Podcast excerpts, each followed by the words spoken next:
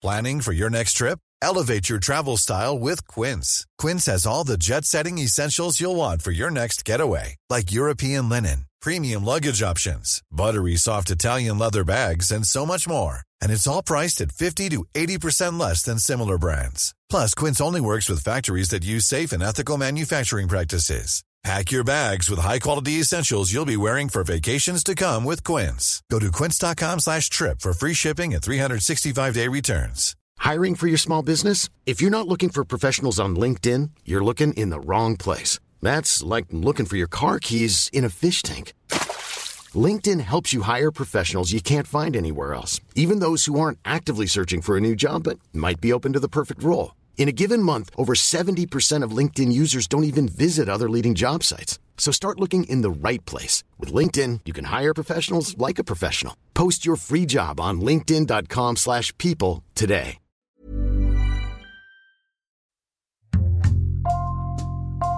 Bonjour, c'est Jules Lavie pour Code Source, le podcast d'actualité du Parisien. C'est une œuvre culte de la science-fiction dont le premier tome est paru en 1965. Dune a longtemps été synonyme de malédiction pour les réalisateurs qui ont essayé de le porter à l'écran.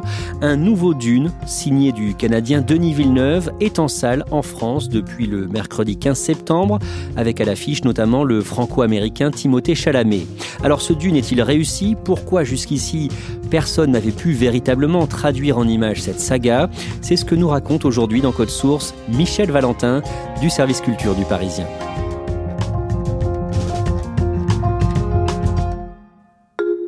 Michel Valentin, Dune, au départ c'est un roman publié en 1965. Présentez-nous ce premier livre. Ce premier livre en fait a été publié en plusieurs tronçons dans un magazine de science-fiction américain qui s'appelait Analog. Il a ensuite été publié par un petit éditeur après que la plupart des grands aient refusé. Et il arrive en France à partir de 1970. Quelle est l'histoire, en quelques mots, l'histoire de Dune? Ça parle d'une planète qui s'appelle Arrakis, mais aussi Dune, qui est une planète à la fois inhospitalière, quasi désertique, mais habitée, et où on trouve un élément stratégique que l'écrivain appelle l'épice, une substance qui permet à la fois de prolonger l'espérance de vie, d'acquérir des pouvoirs de prémonition, et qui est indispensable aux navigateurs spatiaux, à ceux qui voyagent entre les étoiles, justement pour accomplir ces immenses voyages. Vous, Michel Valentin, vous le lisez quand vous êtes ado au collège à la fin des années 70 et il vous marque parce que c'est un bouquin de science-fiction adulte, si j'ose dire. C'est-à-dire que la science-fiction est hélas parfois dénigrée pour son aspect vraiment BD, euh, pas très bien écrite, etc. Et Dune, c'est vraiment l'inverse. Frank Herbert est un journaliste, il écrit très bien, il emploie beaucoup de termes savants. C'est le premier livre dans lequel j'ai lu le terme écologie. Autre terme que vous avez euh, découvert dans ce livre, c'est le mot djihad. Tout à fait. Pour décrire les, gens qui vivent à la surface de la planète, Frank Herbert s'est beaucoup inspiré des Bédouins, des nomades euh, arabes, et donc il emploie dans son livre beaucoup de termes tirés de l'arabe, et il parle souvent d'un djihad, donc d'une guerre sainte, qu'il appelle le djihad butlérien, qui est quelque chose qui s'est passé dans un lointain passé par rapport à l'histoire. Ça explique pourquoi dans Dune, il n'y a pas de robots ni d'intelligence artificielle. Pourquoi? Parce que l'humanité est entrée en guerre avec les robots et euh, les intelligences artificielles. L'humanité a gagné et a décidé de se passer de ces outils bien utiles mais aussi très dangereux. Pendant la décennie 70, plusieurs réalisateurs envisagent d'adapter Dune au cinéma. Ça démarre euh, quasiment aux États-Unis dès le début des années 70 face au succès du livre. Le producteur Arthur Jacobs, celui qui a produit La planète des singes, se dit euh, que ça peut être euh, intéressant d'adapter ça au cinéma. Il pense à David Lean, le réalisateur notamment de Lawrence d'Arabie, et ça ne se fait pas. Puis finalement, euh, Hollywood se dit que c'est quand même compliqué à adapter ce genre de choses. Les effets spéciaux n'ont pas atteint le niveau d'aujourd'hui. Il faut qu'il y ait des vaisseaux spatiaux, des vers géants, euh, des combats, etc. Bref, le projet capote euh, et puis Dune disparaît un peu de l'horizon. Et finalement, c'est un réalisateur franco-chilien, Alejandro Jodorowsky, qui achète les droits pour une bouchée de pain et qui va essayer de monter son propre Dune. Alors, qui est Alejandro Jodorowsky à ce moment-là? Qui est-il? Pourquoi est-ce qu'il s'est fait connaître? C'est un Chilien d'origine euh, juive ukrainienne qui lui-même va venir vivre en France à partir des années 50.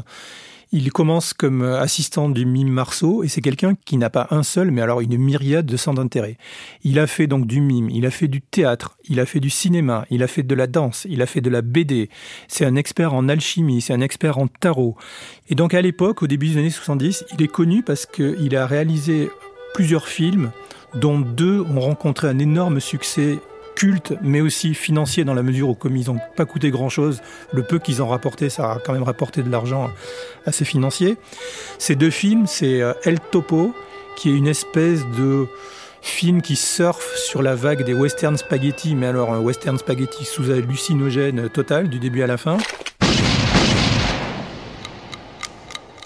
En este maestros del. Grâce à ce film, il a réussi à monter un autre projet qui s'appelle La Montagne Sacrée, qui est inspiré d'un livre. Il a été en partie financé par euh, John Lennon et Yoko Ono. Nothing in your education or experience can have prepared you for this film. Alejandro Jodorowsky's The Holy Mountain. Et là, le film est encore un grand n'importe quoi, psychédélique, mystique, etc., mais qui a été encensé par la critique et qui a à nouveau bien marché. The Holy Mountain is a film completely outside the entire tradition of motion picture art. Ces films, à qui ils plaisent? Ils plaisent au public étudiant, un public un peu hippie, un public qui est à la recherche de films un peu qui sortent de l'horizon, de films qui ouvrent l'esprit. C'est quand même la période euh, voilà, du LSD, euh, de l'amour libre, etc. Donc les films qui dévient un peu du cadre, qui explorent de nouveaux mondes, plaisent beaucoup euh, aux gens. Encore une fois, ce ne sont pas d'énormes succès publics, mais c'est des succès dont on parle. Grâce à ces films, un producteur de cinéma français, Michel Sédou, va se rapprocher de lui. Oui, alors Michel Sédou a vu les films de, Jodorowsky, donc considère que c'est peut-être intéressant de bosser avec lui. Et tous les deux, ils travaillent sur le projet Dune. Et Michel Sédou est tellement confiant qu'au début, il donne quartier libre à Jodorowsky en lui disant Vas-y, euh, tu as budget limité et euh, tu peux embaucher qui tu veux. En 1974, Alejandro Jodorowsky se lance dans ce projet avec de grandes ambitions. Il faut bien comprendre que Jodorowsky, à l'époque, il veut faire le plus grand film du monde. Il le dit, il s'en cache pas. Il a beaucoup de qualités, cet homme-là, mais la modestie n'est peut-être pas la plus appuyée chez lui. Et donc, il veut réunir un casting de rêve. Il veut avoir la plus grande musique du monde. Il veut des décors somptueux. Il a d'énormes ambitions pour son film. Qui est-ce qu'il veut, par exemple, dans le casting? Il pense à Mick Jagger, des Rolling Stones. Il pense à Salvador Dali. Il pense à Orson Welles. Il pense à Charlotte Rampling, il pense à Alain Delon, il pense à Denis Carradine qui euh, triomphe à l'époque dans la série euh, Kung Fu. Il veut que du haut de gamme. Vous avez cité Salvador Dali. L'artiste aurait posé des conditions folles pour participer au film. Salvador Dali réclame un salaire mirobolant qui est, euh, suivant les sources, 100 000 dollars la journée, 100 000 dollars l'heure. Euh, Jodorowsky négocie avec lui en disant Ok, je t'embauche, mais on va en profiter pour faire euh, un, moule et un robot de toi, donc après on utilisera le robot. Salvador Dali veut des scènes complètement dingues, notamment il veut une girafe qui brûle. Tout ça fait l'objet de négociations avec Jodorowsky. Je ne suis pas sûr que tout ça aurait vraiment abouti, mais il y a un jeu du chat et de la souris entre les deux hommes. Pour les dessins préparatoires au film, Jodorowsky fait appel à un très grand nom. Même à plusieurs. Alors déjà, il fait appel à Moebius, qui est connu chez nous aussi sous le nom de Jean Giraud, euh, le dessinateur de Blueberry qui lui dessine des uniformes, du design de palais, de choses comme ça. Mais il fait aussi appel à Chris Foss, qui est aussi très connu à l'époque, qui est un grand dessinateur de science-fiction spécialisé dans les vaisseaux spatiaux, donc qui a illustré d'innombrables livres, qui a fait des beaux bouquins et qui a travaillé plusieurs fois avec le cinéma. Et il fait appel à Hans Giger, qui sera connu quelques années après pour travailler sur Alien. Et pour la musique du film? Euh, On est à peu près sûr que Pink Floyd a été contacté. Le groupe français Magma, qui est aussi une grosse référence française euh, et internationale des années 70, a aussi été contacté. Et dans le même style de rock un peu progressif, planant, etc., il semblerait que euh, Jodorowsky ait aussi envisagé Michael Field, qui a fait la musique de l'Exorciste, et Tangerine Dream, le groupe allemand euh, au synthétiseur. Il veut faire vraiment le film ultime. Pour lui, il n'y a pas de demi-mesure. On ne va pas faire un film euh, à petit budget. il se voit en concurrence avec 2001, l'Odyssée de l'espace, avec La planète des singes, avec des films comme ça. Il veut faire un film de référence. I wanted to make something sacred free, with new perspective, open the mind, I start the fight to make Dune. Des millions de dollars sont dépensés et après deux ans de travail, en 1976, le producteur Michel Sédou et Alejandro Jodorowsky vont voir des investisseurs américains. Michel Sédou a beau dire que euh, le budget sera illimité, euh, lui-même n'est pas Crésus. Il y a un moment où il, ne peut plus financer tout seul ce film et les exigences euh, particulières de son réalisateur. En fait, ils ont été pas très loin de pouvoir reboucler leur budget, mais il leur manquait quelques millions de dollars. Encore une fois, on parle du milieu des années 70, où les films, euh, un gros film, c'était un budget à 30, 40 millions de dollars, ce qui aujourd'hui est un budget moyen. Mais à l'époque, c'était vraiment une somme colossale. Donc, ils vont à Hollywood ils ont fait réaliser des books, des énormes livres dans lesquels les illustrateurs dont nous parlions précédemment, Giger, euh, Foss, euh, Moebius, ont dessiné voilà plein de choses, des vaisseaux spatiaux, des palais, des uniformes, des armes, etc., pour convaincre les investisseurs. Qu'est-ce qu'ils leur répondent? Les investisseurs euh, leur répondent en gros non ou font, les font lanterner dans la mesure où ils sont un peu inquiets du budget et de la capacité de Jodorowsky à pouvoir vraiment réaliser le film. Mais les books, ces gros livres qui contiennent les dessins préparatoires euh, au film, restent donc chez des producteurs, des investisseurs à Hollywood. Ils ont dit à Jodorowsky et, et qu'ils allaient réfléchir, donc ils avaient besoin de conserver ces documents, mais ils les gardent. Et euh, probablement, certains d'entre eux, peu scrupuleux, les utilisent, s'en inspirent plus tard pour le design, voire plus, de pas mal de films de science-fiction qui sortiront dans les années suivantes, et pas des moindres. On parle de Star Wars, on parle de Alien, on parle de Flash Gordon, on parle de Terminator, on parle des aventuriers de l'Arche perdue. C'est pas du plagiat, mais manifestement, il y a eu de l'inspiration et des idées qui sont arrivées dans d'autres grosses productions américaines. Le Dune de Jodorowsky ne verra jamais le jour. Son projet complètement démentiel fera d'ailleurs l'objet d'un documentaire beaucoup plus tard. Vous, Michel Valentin, vous l'avez rencontré euh, en 2019 pour Le Parisien. Est-ce qu'on peut dire que sur ce projet, il a perdu les pédales? Je pense qu'il les avait déjà perdues bien avant. Ses idées, en tout cas, ont dépassé les capacités de ce que le cinéma pouvait produire à l'époque. Après cet échec, un autre producteur, Dino De Laurentiis, récupère la licence d'une et il cherche un réalisateur. Il pense à Ridley Scott qui vient de sortir du succès d'Alien, mais Ridley Scott travaillera pas longtemps sur le film, à peine quelques semaines ou quelques mois. Et finalement, c'est un certain David Lynch qui se met sur le projet. Il vient de signer un film majeur. Il vient de signer Elephant Man, qui est inspiré d'une histoire vraie, celle de John Merrick, un homme qui a vécu au 19e siècle et qui a été atteint d'une maladie extrêmement rare qui lui faisait un visage extrêmement difforme.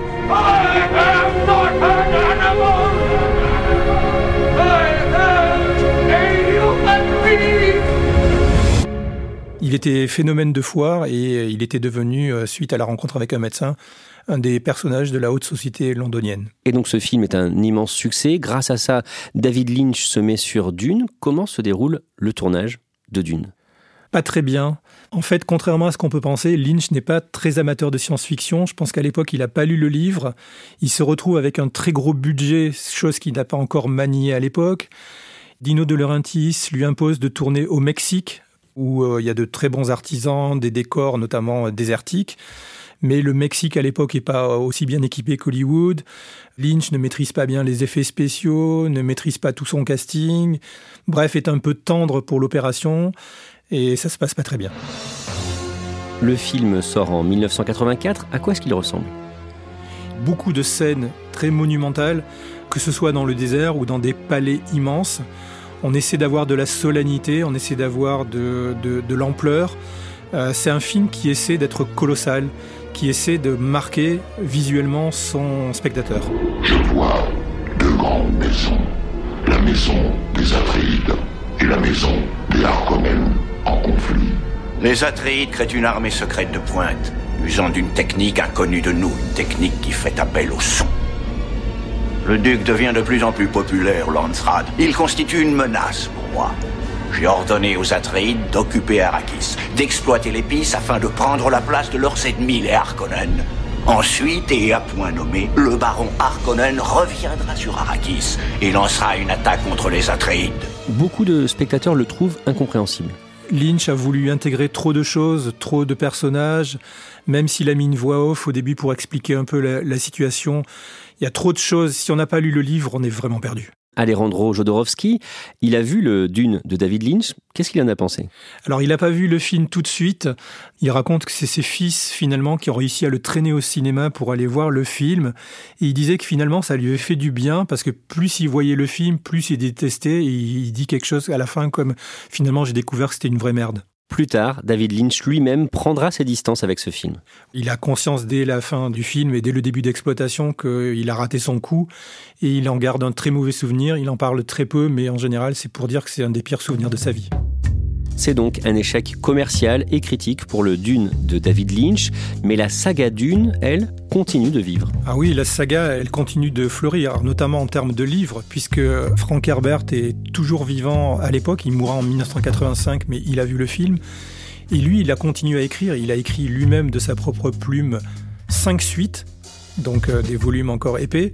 Et après, son fils, un de ses fils, Brian, continuera à écrire encore des suites, des préquels, des extensions, etc., avec un écrivain qui s'appelle Kevin J. Anderson. Et il continue toujours, à tel point que l'éditeur français n'arrive pas à suivre. Il y a encore des bouquins qui restent inédits en langue française. Et les livres d'une, ils marchent aussi en France? Ils n'ont pas tout de suite cartonné, mais à partir du moment où ils sont passés en poche, ça a cartonné. On estime qu'aujourd'hui, il s'est vendu plus de 1 million d'exemplaires en France, euh, rien que de Dune, du premier livre, ce qui est un chiffre colossal. En termes de science-fiction, ce n'est dépassé que par euh, Pierre Boulle, La planète des singes, et René Barjavel, La nuit des temps. Et les suites de Dune, on estime qu'elles se sont vendues à peu près 1,4 million, 1,5 million d'exemplaires en France. Donc 2 millions et demi minimum d'exemplaires de la saga Dune en France. Et il y a une série créée aussi à partir de Dune. Il y a une mini-série créée dans les années 1990 qui s'intéresse à Dune et à sa suite directe, le Messie de Dune. Michel Valentin, on en vient à l'actualité de Dune, une nouvelle adaptation au cinéma réalisée par le Canadien québécois Denis Villeneuve. Rappelez-nous d'abord l'essentiel de sa filmographie. Il a démarré par des films euh, qui euh, n'ont pas eu d'énorme impact au début en dehors du, Canada. Il a vraiment explosé euh, au niveau mondial, d'abord avec Sicario, un polar qui parle de trafic de drogue. Ensuite, il a fait un film de science-fiction qui a été encensé, qui s'appelait Premier Contact. Et puis, il a fait aussi la suite de Blade Runner, Blade Runner 2049, qui euh, a déchaîné beaucoup de controverses, mais que pour ma part j'aime beaucoup. En résumé, il a plutôt bonne réputation Oui, parce qu'il a la qualité de ne pas prendre son spectateur pour un idiot.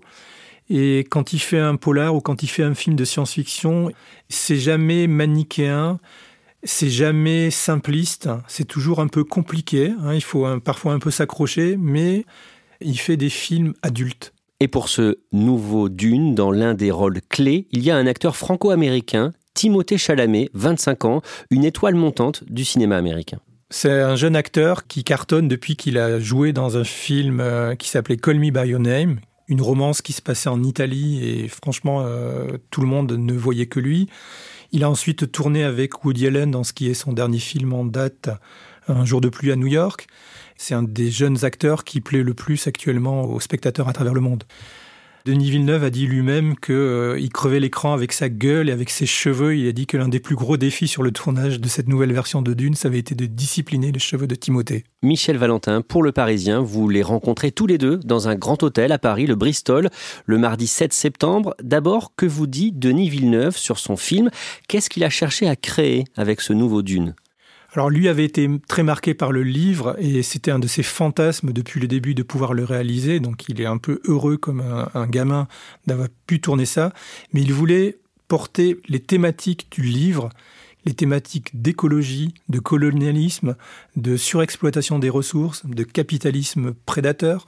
Il voulait en plus pousser une des thématiques du livre, qui est la présence de personnages féminins forts, et il voulait vraiment que euh, l'aspect féministe du film soit vraiment mis en avant. Et Timothée Chalamet, qu'est-ce qu'il vous dit sur Dune? Lui aussi est sensible, c'est un jeune homme de son temps, donc l'écologie, l'égalité entre les hommes et les femmes, euh, l'exploitation des populations indigènes, ce sont des choses qui lui parlent, et il est très content de pouvoir développer ces thématiques-là. Dune parle donc de, tous ces thèmes hein, que vous venez de, citer. Il y a aussi un, message politique assez fort? Oui, parce que quelque part, on peut le lire à, travers la grille de la lutte des classes. Dune, c'est une planète exploitée par des gens qui viennent d'une autre planète qui euh, mettent en cage littéralement euh, les gens qui habitent déjà là, qui exploitent leurs ressources et les expédient ailleurs. Franchement, ça rappelle quelque chose euh, du monde contemporain. Le message essentiel que voulait faire passer lui, Frank Herbert, au-delà de toutes les thématiques dont on vient déjà de parler, c'est de dire méfiez-vous des hommes providentiels, même s'ils ont un, un, joli look et même s'ils parlent bien. Les hommes providentiels, finalement, ça finit toujours mal. Dune de Denis Villeneuve devait arriver en salle en 2020 pour euh, les fêtes de Noël. Finalement, à cause de l'épidémie de Covid, la sortie a été reportée. Le film sort le 15 septembre. À quoi ça ressemble? On voit des scènes énormes, par exemple quand la famille euh, Atreides atterrit sur Dune, on les voit accueillis par des milliers de soldats sur une esplanade immense au pied d'un vaisseau spatial colossal. On voit des scènes de désert gigantesques, on voit une tempête de sable phénoménale. Ma planète Arrakis est tellement belle quand le soleil est bas. On peut alors voir sur le sable l'épice qui tourbillonne au gré du vent. Finalement, ce qu'on voit très souvent, c'est majestueux, c'est le mot qui vient à l'esprit. C'est un film réussi? Je pense que c'est même plus qu'un film réussi, c'est un, un chef-d'œuvre, c'est un des meilleurs films de Denis Villeneuve. C'est un film euh, qui est à l'image du sujet dont il traite, c'est un film cosmique. Qu'adviendra-t-il de notre monde?